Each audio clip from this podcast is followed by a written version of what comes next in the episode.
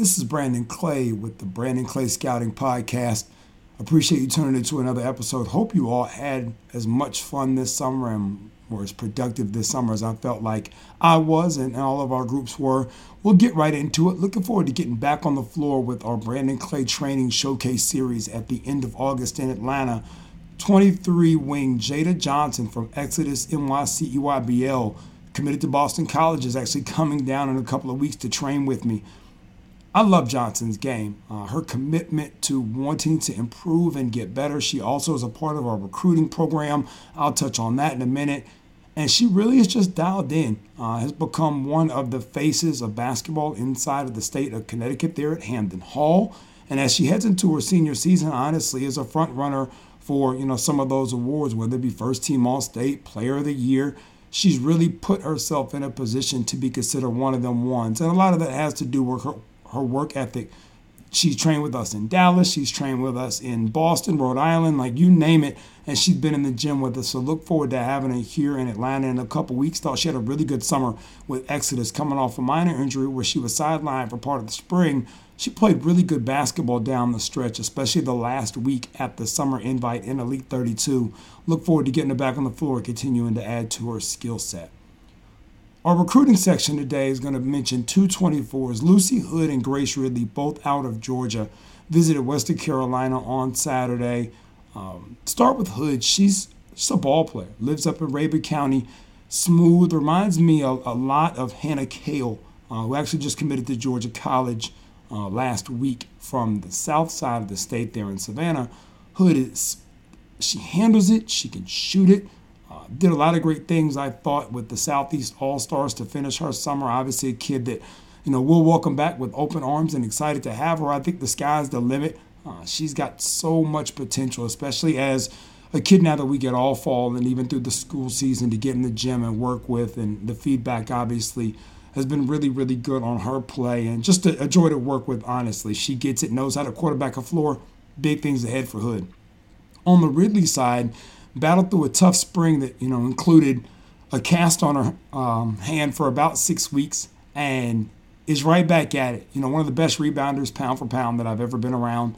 Uh, there at Dalton High School, our high school coach Hannah Harris does a great job of making sure that Grace is in the gym and just her natural work ethic. It's a great combination. And saw a lot of great things from Ridley this summer too with that same Southeast All Stars roster. Hood and Ridley actually finished together on the same team there that last week of July. And the upside for both of them is really, really high. Really with a couple of offers already.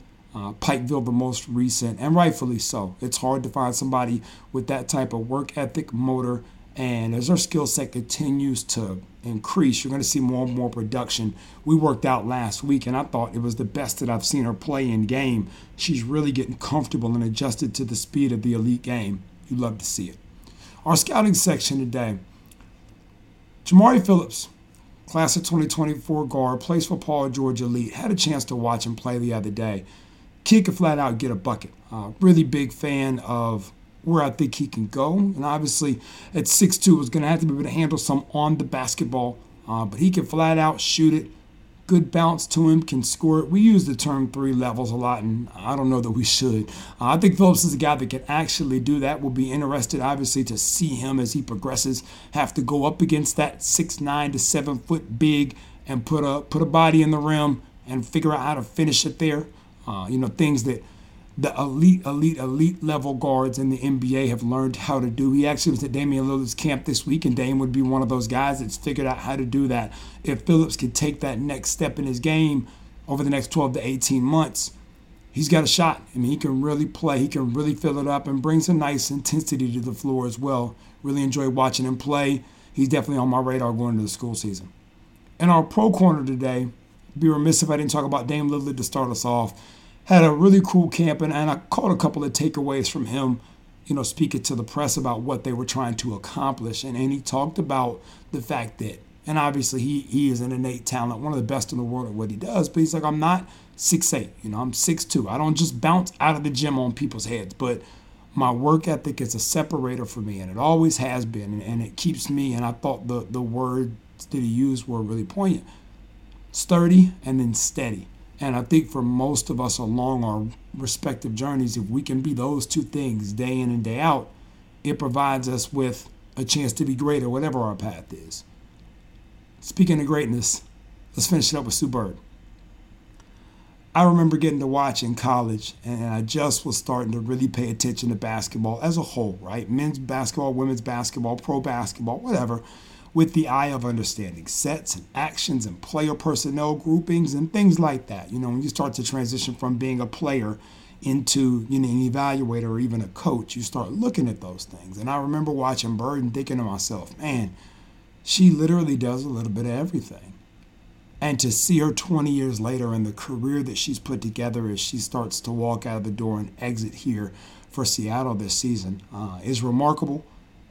Obviously, the things that she's done off the floor are awesome, but really just sticking to on the floor in this one, she's she's shown people and redefined how to play a position. Uh, you know, you look to the other side of the ball and, and you think the same will be said for Chris Paul when he exits and, and his ability to to set the table for others. And Bird has really been a champion's champion in that regard, even down to how to manage your body and take care of yourself and all those things that you've seen her do on the back half of her career to continue to play at an elite level. Let's give her flowers while she's here. Sue Bird.